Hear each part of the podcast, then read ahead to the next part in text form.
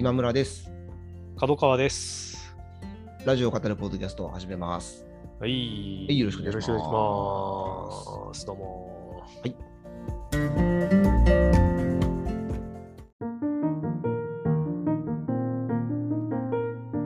先週は、うん。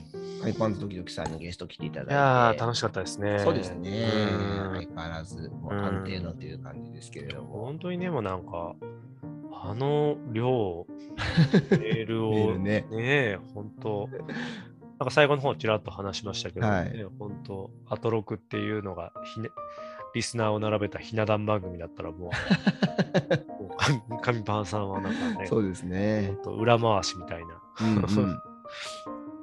感じで。確かに、オープニングトークでのそのなんか、うん。話のきっかけになるようなメールもほんとほねん、と。う多いんですし、あ今週も何回か聞いたな。なんかうん、なんか僕も、うん、ねえ。あって思った記憶が1回か2回あった気がする。はいうんいや、本当にね。ねえあ、あれか。うが、あのー宇垣さんが帰ってきた火曜日のはいはいはい、はい。マドンソクのあのメール、そうださんだ、確か。あの、あれでしたね。ね。あのー、マドンソクの誕生日に、そうそうそう。宇垣さんが戻ってきたっていう、うんその 素晴らしいみたいなうんメールね。本当に。めなんかすごいなって。えーマドンソクの誕生日ちゃんとチェックしてんだっていう。どういうリマインダー設定してるの知らんかったな、マドンソクの誕生日は。うん素晴らしいですね。いやなんかね、出演者のこうよろう嬉しがるねツボを心得てるというね、か、本当にね。ううんん素晴らしいですね。今日もちょっとあの、カズさんお休みで、うん2人での、うんえちょっとはいになりますけれども、よろしくお願いします。よろしくお願いいたします。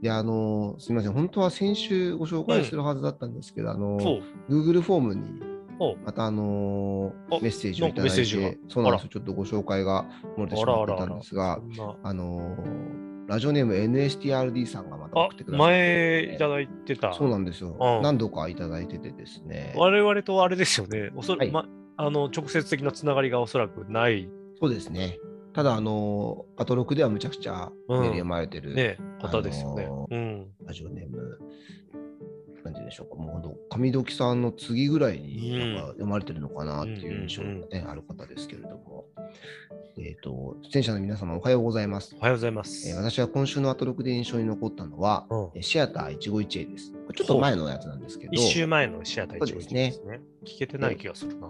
リスナーの友人による衝撃の一言、うんロッキーの人ってランボーの人に似てないには声を出して笑ってしまいました。うん。以前、花束みたいな恋をしたという映画を見たとき、うん。小田切城に似た人がいるなと思ったら、小田切城だったことのある私には 少しわかるなと思ったのでした。今回の配信も楽しみにしています。それではということで、これね、あのシアター一期一会で、うん。多分このメールを送った方が、うん。中学生のぐらいの時の話だったと思うんですけど、うんうんうんなんかすごい、ちょっと生きっちゃう友達で、はあ、はあはあはあ、俺は映画誰よりも詳しいんだみたいな感じで、あのいいっすね本当映画も始まる直前ぐらいまでう、ん。もうなんかペラペラペラペラ喋ってて、うん。でね。これまさにランボー、あ、ロッキーが見に行ったのか。うん。で、あの見終わった後うで、ん。でなんかその後ろの席かぐらいに、なんか大学生のグループがいて、でなんかちょっとい嫌そうな感じだったんですよ。うん。うるさいなみたいな。なるほどね。だったらしくて、でその友達、あのご本人はちょっとそろそろ静かにしようかみたいな、あの感じだったらしいんですけど、見終わってからもまたこうちょっと、あのー分かった風の話をずっとしてて。で うん。で最後の最後に、うん。こうのロッキーの人ってランボーの人に似てない？って言って したらそのあの帰りがけに、うん。あのその大学生のグループも近くにまだいたらしくて、でその人たちがもうブーって思わず吹き出しちゃって、うん。同じ人だよ って笑いながらあの突っ込んでくれて。うん。でなんかそしたらその子もなんかあのショック受けるみたいな感じじゃなくて、もう素直に「えそうなんだすごくない?」みたいな 感じになっていうすごいいいシアター一期一会だったんですけどあいいっすねはい、そのことについて NHT アレジさんもあの小田切城に似た人がいるなと思ったら小田切城だったっていう あのことがあったと。まあありますよね。あるあるあるある。あるあるあるあるある。クレジット見てびっくりすること結構ありますうもんね。ん。どんどんどん、なんか、あの、それこそ亀尾出演とかの時とってね、なんか本こ当にね。う、え、なんか似てる人いるなって思ったらっていうのはあるな、あるある。うんめちゃめちゃありますようね。ん。なんか、あとは、あれですよね、なんか、まあ、パッとそのシーン思い出せないですけど、なんかこの人、あの、あの役者さんに似てるなとか思ったら、はいはいはい親子だったとか、ああ、なるほど。それ系は、あの、ありますね、たまに。なんか、なんだったかな？江本佑だったかな？あ うん。あ、まあ確かに似てますよね。なんかその、まだちゃんとそれをね、兄弟とも似てるしうん あと、三國連太郎さんの若い頃とか、ほんとすごい似てますよね、佐あ藤。佐藤浩市さん。うん、あ光一さんに。へえあそうなんですねそうそうそうそう。逆に最近なんか、佐藤浩市さんが三國連太郎さんにちょっとずつい似やてきてるなっていう感じもあったりとかー、して。家出ってすごいですね。すごいなっていうね。うん。あ確かに佐藤浩市さん、似てきてる感じありますね。ね、そうそうそうそうそう。なんかあの、あ口元、そうなんですよ。そうそうそう口元。なんかね、そう。やっぱ僕らのね、見出した頃って、三國連太郎さんはもうすでにおじいちゃんで、そうですね。佐藤浩市さんはもうびっきりとした感じっていう、頭で見てるから、はいなんか別物と認識してるんだけど、ね。ふっと素の目で見ると、あ、似てるなーってなんかなる確かに瞬間がね、やっぱね、あるんですよね。うんメガネとかかけるとより似てそうそうなそうそうそううんほんとほんと。あそこね、なんかね、一回、あの、日本アカデミーで、こう、あ、どっちからだったか、佐藤浩市から三國連太郎にプレ受賞だったのか、逆だったか、はいなんかあれってはいはいはい前年の受賞者がこう発表するあんですよ。今今は、今もそういう形なのかもしれないですけど、当時そうで、はいはいはいで、なんかその、アメリカとかだとずらしたりすると思うんですけど、要は主演男優が主演女優を発表するみたいな感じで。そうですね、アカデミー賞うは、ん、なんかそうですね、ずらしてる感じ、そうそうそう。なんかね、う日本、ん今もそうなのか、当時はす少なくともそういう前年のその賞の受賞者が発表する。だからたまに、わたあ私ですみたいな、そのままもらうみたいな。あったりとか、なんか役所広司さんとかそういうのあったんじゃない？あーなるほどか確か。うん、みたいなあったりするんですけど、そそれでね、なんかね、そう、一回あったな。なんか、その親子、親子リレーが。もう、出来レース感がすごかったです。あ もうそのシーンみんな見たいよね、みたいな。うん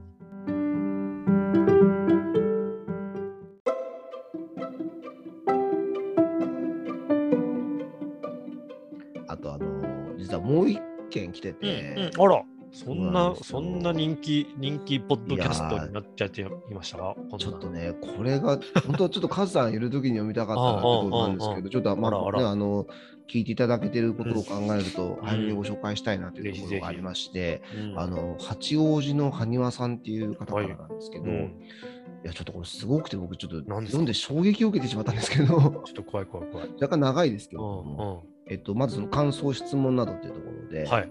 えーまだすべてのエピソードは拝聴していないのですが、うん数日前にこちらのラジオを語るポッドキャストを発見して、うん大喜びで毎日拝聴しております。なんで？ちょっと待って。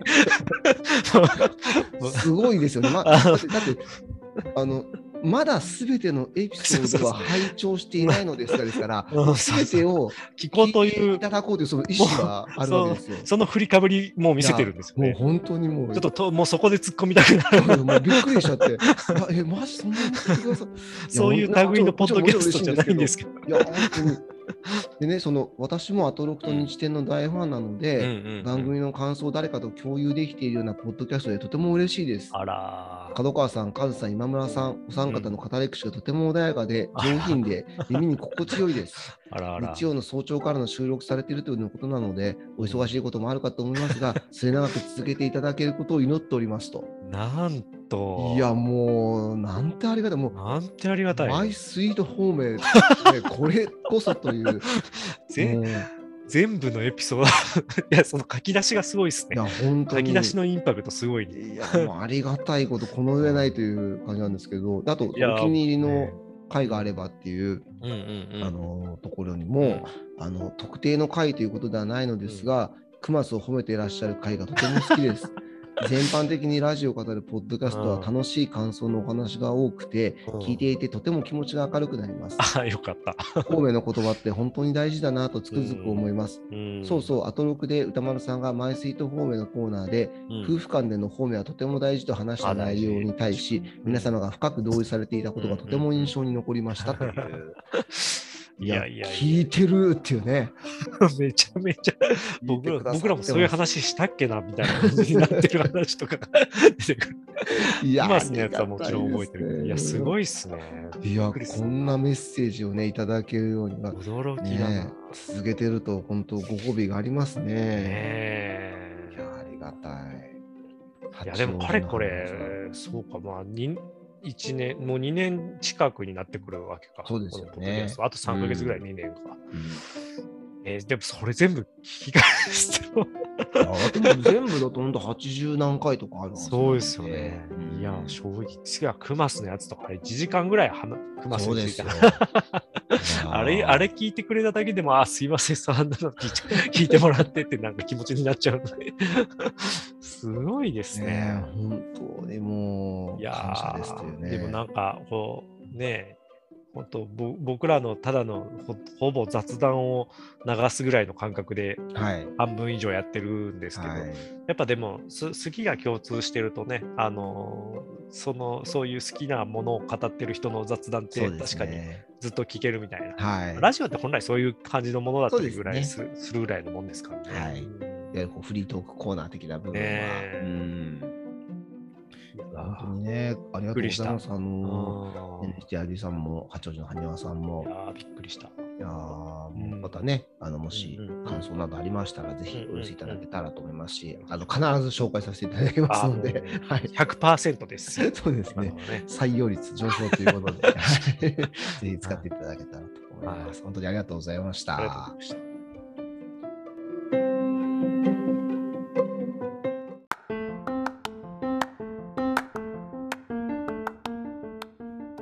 はい、じゃああの先週のラジオですけれども、うんうんうん。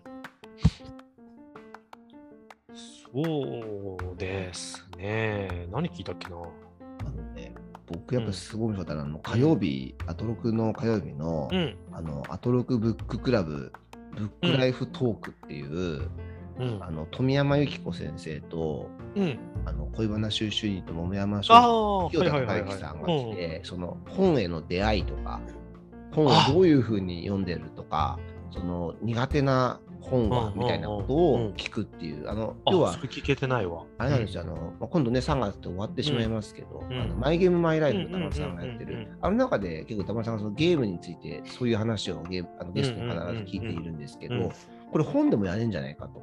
いうこと。で、あの実験でちょっとやってみようと。なるほど。好きのお二人にっていうので、んあのやってみたっていうコーナーだったんですけど、うん。うんいや、すごい面白くて、はいはいはい。あのある種対照的というか、うん。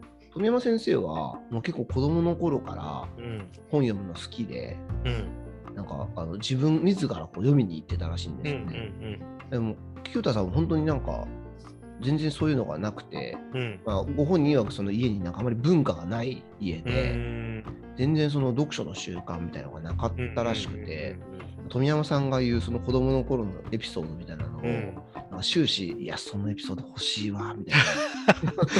かっこいいわ、みたいな。羨ましがるみたいな、うんうんう。んうんあの、過程があったり、富山さんもあの、あそうあの田村さん読み聞かせとかありましたみたいな。うんうんうんうんよくありますよね、うん。子供。ありますね。僕もあの、うん。してもらった記憶すごくあるんですけど、うん。あの寝る前にはい。物語を聞かせて、あります子ね。う。でも富山さんはもうきあの読まれると、うんもうギンギンになっちゃって、うん。全然寝なくて。次は次はってなっちゃうから、はいはいはい読み聞かせしないって途中がなったっていう。うんうん確かに、あの田村さんも、うん。そうだよね、よく考えたら、物語とか気になっちゃって、あの眠くなくなっちゃうよね。ね続きはまた明日って言われたらね。おいちょいちょいおいおいおいみたいな。確かにね。目冴えちゃったよみたいなうん。感じになってもおかしくないですけど、うんまあでも、あの確かにね、こう、なんていうか、上等手段ではありますもんね、うんね。うんなかなか不思議なもんだね、みたいなうん話もあったんですけど。で、やっぱりこう、本ってちょっとかっこつけてうん。話すから、こういうところで話すときうん。になんか紹介したりとか、どういう本を読んできたかみたいなので、うん。あのなかなかその実態をお話しするのがうん。リスキーみたいな、さっきのその行司さんみたいな、うん。今はね、むしろその新聞で、あの本の紹介とかしてるぐらいなのうんで、うんうん。僕はそのかつては全然本読んでなくて、うん。あの大学があれなんですよね、早稲田の文学部らしいんですよ。だから歌丸さんともね、あの科学部一緒なんですけど、あの学部は違いますけど、うん。で、文学部に入るってなったから、本読み出したらしいんですよ。なるほどね。そう逆でしょみたいな、うんそういうやつなんですけど、いや、結局入れるの、入れそうなのが文学部でなるほ、ど。でただ入るから一応小説とかも読むかっつって、ある種の立場が人を作る的なまさにそうですね。同じ話ですね。うん。で、なんか最初、あの幕末のあの司馬遼太郎とか読み出して、うんうんうんうんそしたらすっごいなんか感化されて。なんかあの高知行ったり、うん。あの松陰神社行ったり、うんうんうん。すごいなんか、あのでなんか早稲田でもそういう幕末好きのサークルみたいなのがあって。そこに入って、あのすごいなんか、日本を変えるにはみたいなうん。あの感じの方向にちょっと行きかけたらしいんですけど、友達が、え。うん。今も結構仕事するような関係性の友達らしいんですけうんうんうんど、なんか、幕末なんて出せよって言われたらしくおて、これ読めよめっちゃ面白いから。って言って渡されたのがあの町田光さんの小説で、はいはいはいはい。それで、え、なんて面白いんだってなって、そこからすごいあの小説を読み出すようになったっていう、分かりやすい大きなきっかけが、清田さんはあったらしくて、はいはいはい。町田光さん何だったんだろう？えっとね、なんて小説だったかな、ちょっと、あれかな？はい。ロック、ロックのあの侍のやつかな？ななんだ？かな？あれタイトルも紹介してたかなちょっと忘れたんですけど、そうそうそう、なんか結構ね、声出して笑ったって言ってましたね、もう、おもろいっすよね。あうん。パン、あでもパンク侍あれかな、切られてパンク侍切られてそうそうなんか僕が、なんかね、やっぱ、町田さんといえばみたいな感じだけど、いや、でもわかりますね、なんか、そっか。うん、広がっていく感じですね、なんか、ね。そうですね。うん、本よ本を読むという世界が。うん。ただ、あの苦手、もしくはあの苦手というかよ読んでると思われがちだけど読んでないものみたいなはいはいはいはいはいはいあのコーナーで、はいはい、気になる。富山さんはあの、老人と海とおー。大麦畑で捕まえてってああ、読んでそそうです、まさに読んでそうですよね。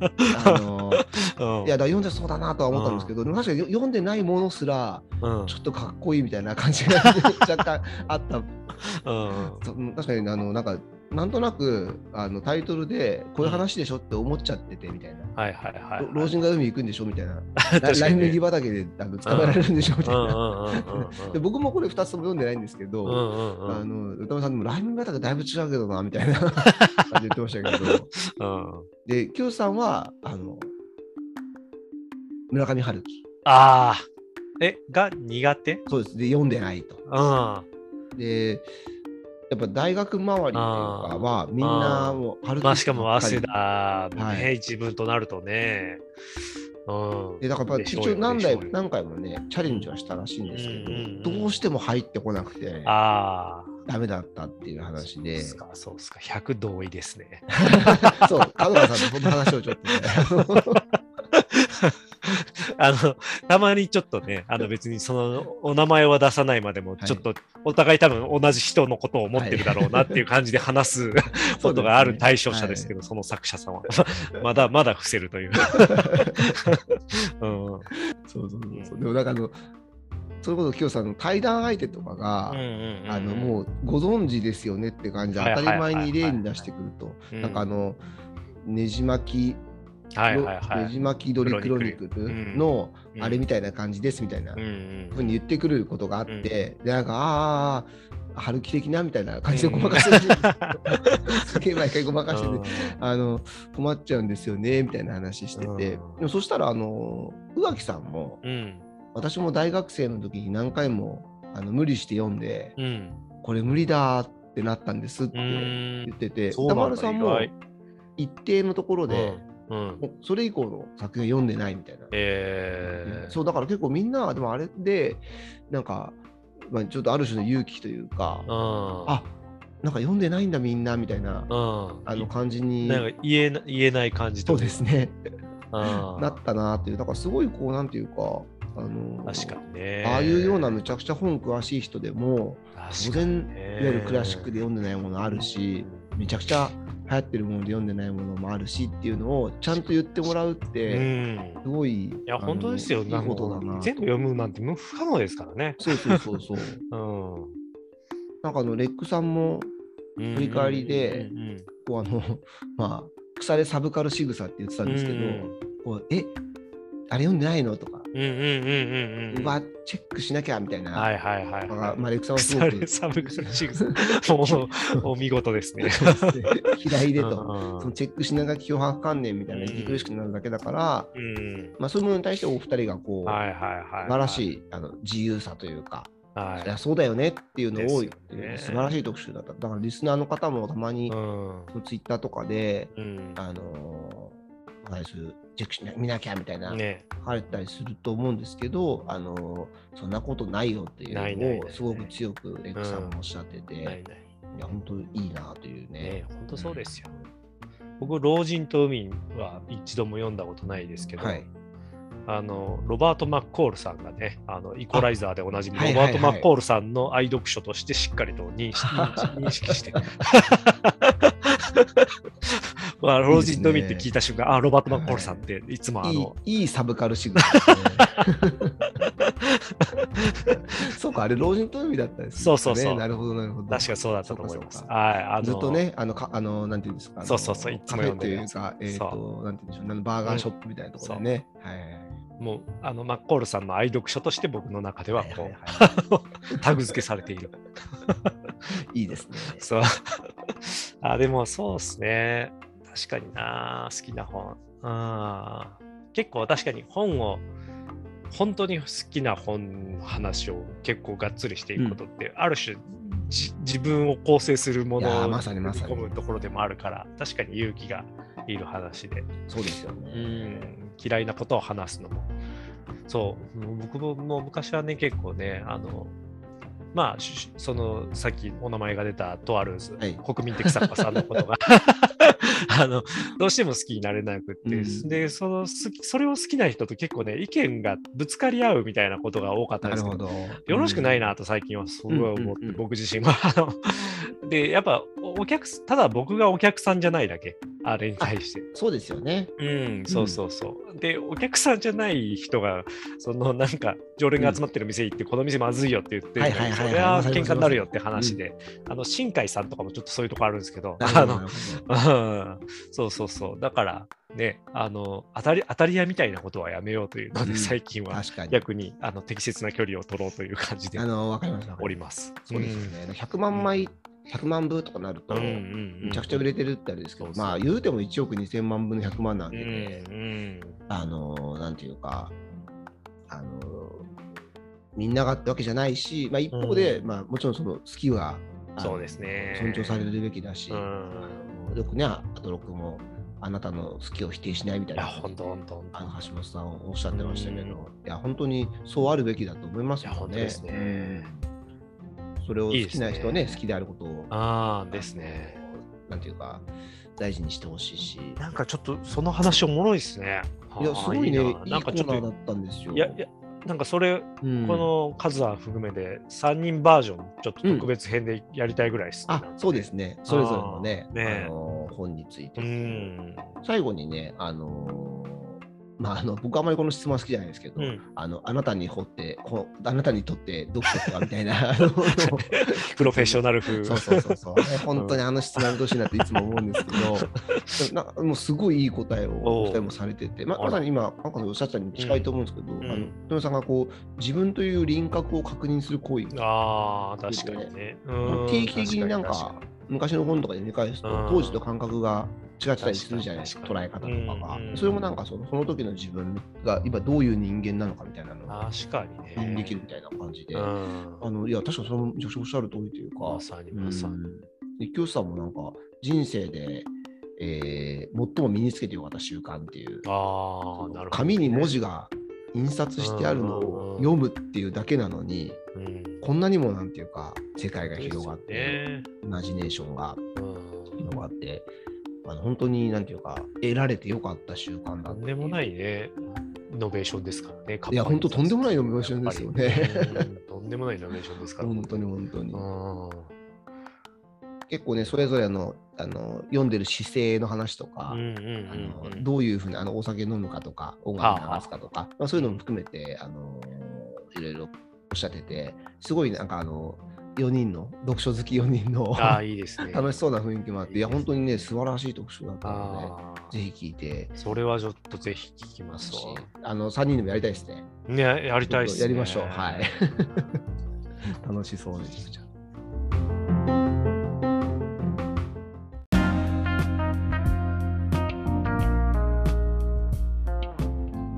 あの、ウエストサイドストーリーのムービーウォッチメンあはいはい。の温度感がすっごい高くてびっくりしましたあ。僕、ちょっとあんまり正直、あの、行く、行こうというつもりもなかったですけど。なるほうん。僕、見たんですけど、映画。うん。あのーちょっと歌丸さんのを聞いてもう一回見たいなと思ね、いましたね。ね、うんそうそう、きっと一回見た人もなるだろうなってことで、なんか、はい。ね、そのいろんな、本当なんかもう抑えきれない感じで、こう、いろんなところで話してましたよね、オープニングから、なんかその隙間時間から。そうですねう僕ん、すごいな。元の方を見てないので、うんうんうんサイド物語の方僕も見てないんじゃないかな。あ、ですか？うん、なんか、あれってそうだったのかなっていう、なんか、あの、幼少期の頃の、なんか、ふわっとしたのはあるけど、なんか明確にウエストサイドストーリーを見たっていう記憶はないな。うん。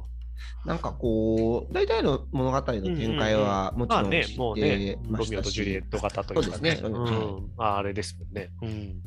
そのなんていうか、まあ、もちろんね、あの歌素晴らしいですし、あのうんダンスも本当すごくて、インザハイツも見てたこともあるはいはいはい。あのまあ、またね、これも素晴らしいなとは思うんですけど、あの歌丸さんのこのなんていうか、あえて今、スピルバーグがこれをもう一回作る意味みたいな話とか、にね。あのまあ、変わってる場所うん。の話とかもうんすごい興味深かったですね。うんあの僕ちょっと見たときに、うん。なんていうか、あれ、これ誰か別、誰かが書いてた、小室さんが書いてたのかな、うん小室さんが書いてたのうんこの、あの二人は愚かである必要があるみたいなうん。ことを書いてて、ほう。確かになんか、要はなんていうんですかね、その正しさみたいなことで言うと、はいはいはい。はい。まあ、ある種、こう、多分二人とも間違った選択を得たりもして、うん。そうしなければ、まあ、その悲劇が起きなかった。まあそうですね。みたいな、うん。まあ、まあ物語でそういうものだっていうことなんですけど、要は。で、そのそれだからこそ生じてくる物語で、うん。あのなんていうか、だからこそ古典になるんだみたいな話を、ちょっとあの若干ちょっと違ってたら申し訳ないんですけど、なるあのすごいなんていうか、まあ、そうだよなっていうか、その、あのまあ、なんていうんでしょうね、まあ、悲しいなロミオとジュレットがそうですけど、そもそも、悲しい話をわざわざ読んだり見たりうん。うん聞いたりしてそれをなんていうか味わいたいって思う人がずっとたくさんうん。いるわけじゃないですか、うん。ああいう古典なものって、うん。なんかちょっとなんか不思議っていうかうん。なんか人のなんていうか、まあ、差がというか、うん。なんかなんていうかその考え方によっては楽しい話だけ見に行ったりすればいやまあね。いいじゃんっても思えなくはないと思うんですけど、うん。でも決してそうではないっていうのが、うん。なんか改めてちょっと面白いなっていうふうに。いや、本当そうなんですよね。うん。何なんですかね、あの辺のね、なんか物語の役割、まあ、ままさに物語の役割っていうそう本を、ですね。あの、河合隼さんが出されてたりもしましたけど、あの、うん、なんかね、すごく共通項もね、すあのいろんな文化圏とかが違ったり、時代が違っても、うんドラマ剣的な共通項があるものがあったりとかして、な何の社会的装置として働いてるんだろうとかっていうね。いやそうなんですよね。うんのはすごく僕も思う時はありますね。うん。なんかその今のエンタメをすごくこう享受しているうん。あの、まあ、まあ自分もそうはそうなんですけど、うんうんうん。の感覚で見てどう感じるのかなみたいなのはすごくあの思ったし、ね、確かにそのまたその物語の捉えられ方も時代によって変わってくるというかね、いうところもありますね。そうなんですよね。ううんんシェイクスピアの頃とはまた変わってるだろうしな、なんかそこにね、今回まさにウエストサイドストーリーとかの話だと、そういう現代的なテーマを性をやっぱりこう、うん。こう乗っけてというか、うまく再構築してみたいなところがすごく見事っていう話を繰り返しね、されてましたけれどね。うん。あのまさにあのヒロインに会いに行くところが、あのね、ベランダというか、はいはいはい。とこで。こうあの話すシーンはうん。おなじみですけど、うん。あれが確かにそのちょっと監獄を思わせる、うんあの傑作みたいなのを、うん。あの終始あの登っていってっていうところなんか歌丸さんに言われてあの気づきましたけどなるほどね。あなるほどなっていう。結構ね長いんですよ。うん。登るまでが。はい、あそこの下りが、はい。ああ、そこの。なかなか高いところまで行くなみたいな。ああ、そうなんだ。あ感じの印結象だったんですけど。だからあえてこう結構しっかりと見せようっていうことだったんだなとかあの歌丸さんの表を聞きながらあの感じましたけどね。なるほどね。面白いな。ぁいやー今年まだ全然、ノーウェイホームしかあ見れてない。あと、呪術廻戦ゼロか。あ息子のすごい、めちゃくちゃ大ヒット作品をちゃてる。と 呪術廻戦。これちょっとね、って思いますけどね。行きたいな。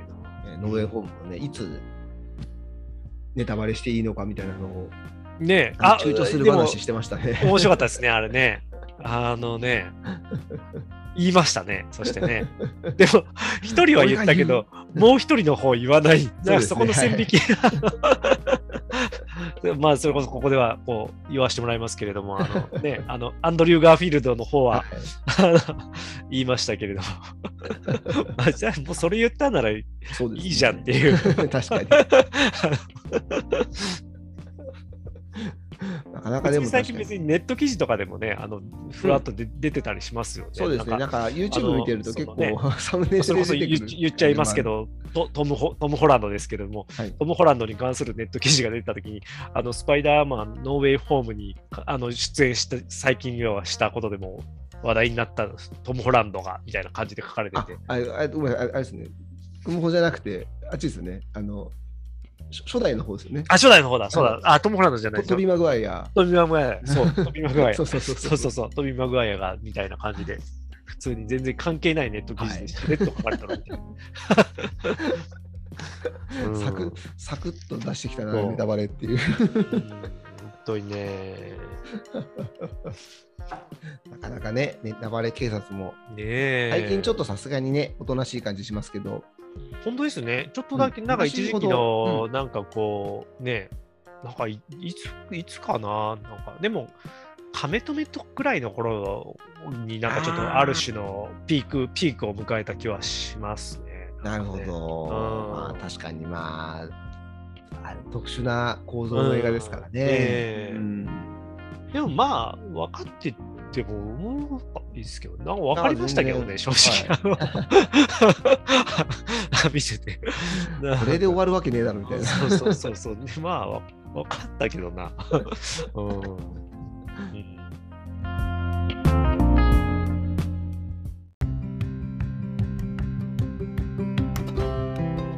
じゃあ日点いきますか。あ、日点ね。はい。日点はあのーオープニングトークがうん。今回めちゃくちゃ面白くて、おらおらおら。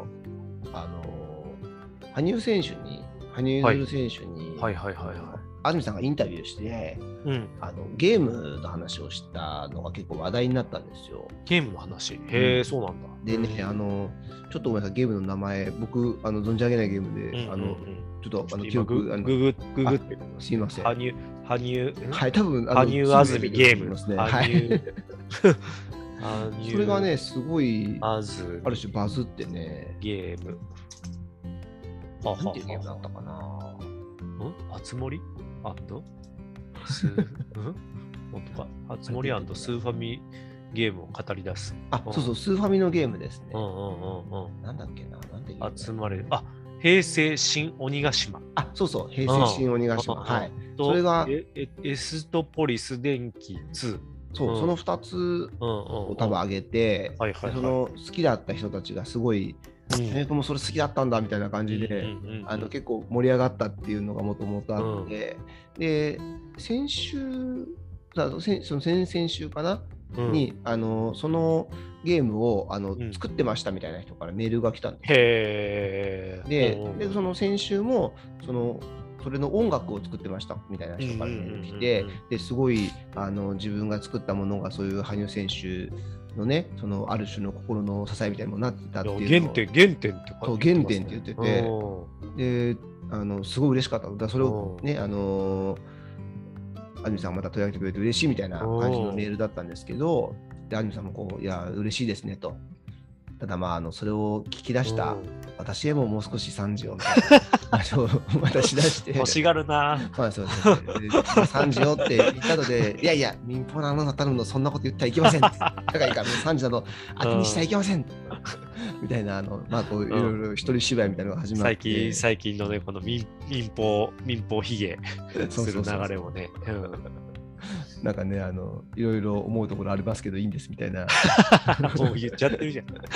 なんかね、あんなのハイリスク、ハイリターンっていうか、ほとんどリスクだらけで、確かに、うん、あのいい回答がね、出てこない可能性も、羽生君は本当ね、あの、素晴らしい回答をあの確かに、ね、たということなわけですけど、ハイリスク、ハイリターンだよな。ね、うん、でもうまたね、あの、みんな民放なんか潰れればいいと思ってるんでしょっていう話になって、なんかあの、すごいこと言ってたんですけど、うん、あの今回のことでまたこうあの許せない人リスト作ったらしくて多分あれだと思うんです。あの NHK があの、ね、民放で放送するオリンピックのやつをあの BS でもやるっていうあのくだりだと思うんですけど、はいはいはい、でなんか絶対に公にはしませんけど、うん、今回私の趣旨に賛同してくれた民放アナウンサーの集いが開催されるらしいんですよ。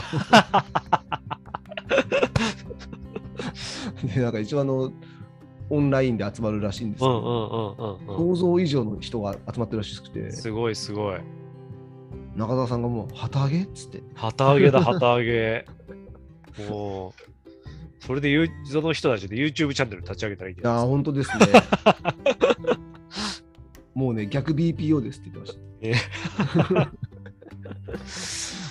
あの BPO っていうのは放送に傷つけられた方々が作ってますけど、逆 BPO っていうのは視聴者に傷つけられた放送時の罪ですと。いや、でもそれ重要。まあだから。まあそうなんですよね。うん、そう、対、ね、何にしてもですけど、そのパワハハラスメントというものは、一方の力が強くなりすぎたときに活動するので。おっしゃる通りです、ね、それはね、実は視聴者側からであったとしても一緒っていう。いや、本当ですよね。うん、もうね、間もなく潰れるから行くとこまで行くって言ってましたけど。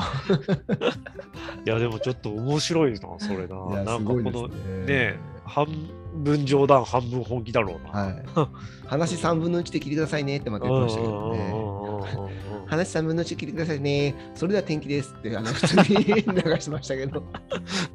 いや、いいなぁ。いいなすごかったですね。なんかね、本当ある種の、なんかその、まあ、絶対フリーにならないっていう、はい、ことで、組織人としてのなんかある種のアナウンサー像を示してますけど、あの人は。ね、なんか、こっからのまさにでも、ね、テレビってっていうものがいわゆるちょっとある種の役割がなくなることはないと思うんですけど、はい、時代のど真ん中っていう役割ではなくなってくる中であの人のがどういう生き様を見せていくのかっていうのはちょっと面白いですよね純粋に、うん、なんか興味持ってこれからもちょっと目が離せないなっていう。そうですね。本当に本当に。あるねあの堀美香さんもね、うん、あの TBS 退職されるっていうあのニュースありましたけど、なかなかどうなっていくのかわからないところもある中、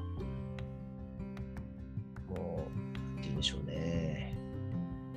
まあ、孤軍奮闘なんてことは言わないですけど、もちろん TBS ね、いろんな面白いアナウンサーさんいるんで、やっぱりやっぱ、安住さんはいてほしいなっていう。いやー、いてほしいですね。これありますね。日展はなんとか、ね、あの防いでってほしい。まあ、あの、今のところね、あの、この期間も続いていきそうですし、あの、うん井上貴博さんってあの、うん。TBS の夕方のニュースのはいはいはいはいというい。か、うんうんあのうんキャスターされてる方が、うん今度あの、あの土曜日かな、お昼に、あの、冠番組を持つらしくて。ちょっとね、あの、安住さんのようにあのんなっていきたいということなのかなという。なるほどうんへ結構ね、ー楽しみです。僕、それは聞いてみたいなと思ってますね。面白いですね。うん。うん。